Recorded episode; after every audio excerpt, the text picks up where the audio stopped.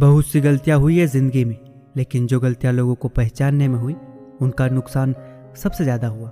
दिखावा और झूठ बोलकर व्यवहार बनाने से अच्छा है, सच बोलकर दुश्मन बना लो। तुम्हारे साथ कभी विश्वासघात नहीं होगा। जब रिश्ते रुलाने लगे तो इग्नोर करना सीखो।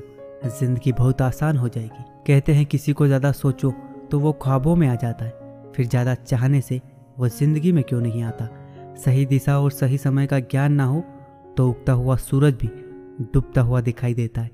प्रशंसा चाहे कितनी भी करो, लेकिन अपमान बहुत सोच समझ कर करना चाहिए, क्योंकि अपमान वो ऋण है जो हर कोई अवसर मिलने पर ब्याज सहित अवश्य चुकाता है। केवल दो चीज़ों से इंसान सारे रिश्ते को खो देता है, एक गलत फहमी और दूसरा इंसान का अभिमान।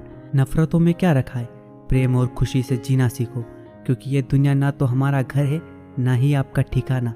याद रखना दूसरा मौका सिर्फ़ कहानियाँ देती है। ज़िंदगी नहीं। सोच अच्छी रखो, लोग अपने आप अच्छे लगने लगेंगे। नीयत अच्छी रखो, काम अपने आप ठीक होने लगेंगे। यकीन रखना, ऊपर वाले के फैसले हमारे फैसलों से ज़्यादा बेहतर होते हैं। जो आपसे जलते हैं, उनसे कभी नफरत मत करना, क्योंकि ये वही लोग हैं जो आपको एहसास कराते हैं कि आप उनसे बेहतर हैं। माफ़ी गलतियों की होती है, धोखे की नहीं। जिनका हृदय प्रेम से भरा हो, वो दूसरे के हृदय को प्रेम से भरने के लिए सक्षम हो जाते हैं।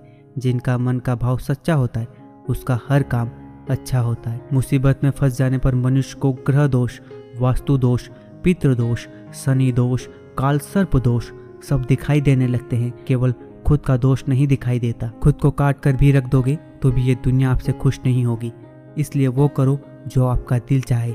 वो मत करो जो दुनिया चाहे, क्योंकि दुनिया की पसंद को बदलने में वक्त नहीं लगता। ना शिकायत किसी से, ना किसी से अनबन है। बस अब ज़िंदगी में थोड़ा अकेले रहने का मन है। अगर समय पर बुरी आदतें ना बदली जाए तो बुरी आदतें आपका समय ही बदल देती है।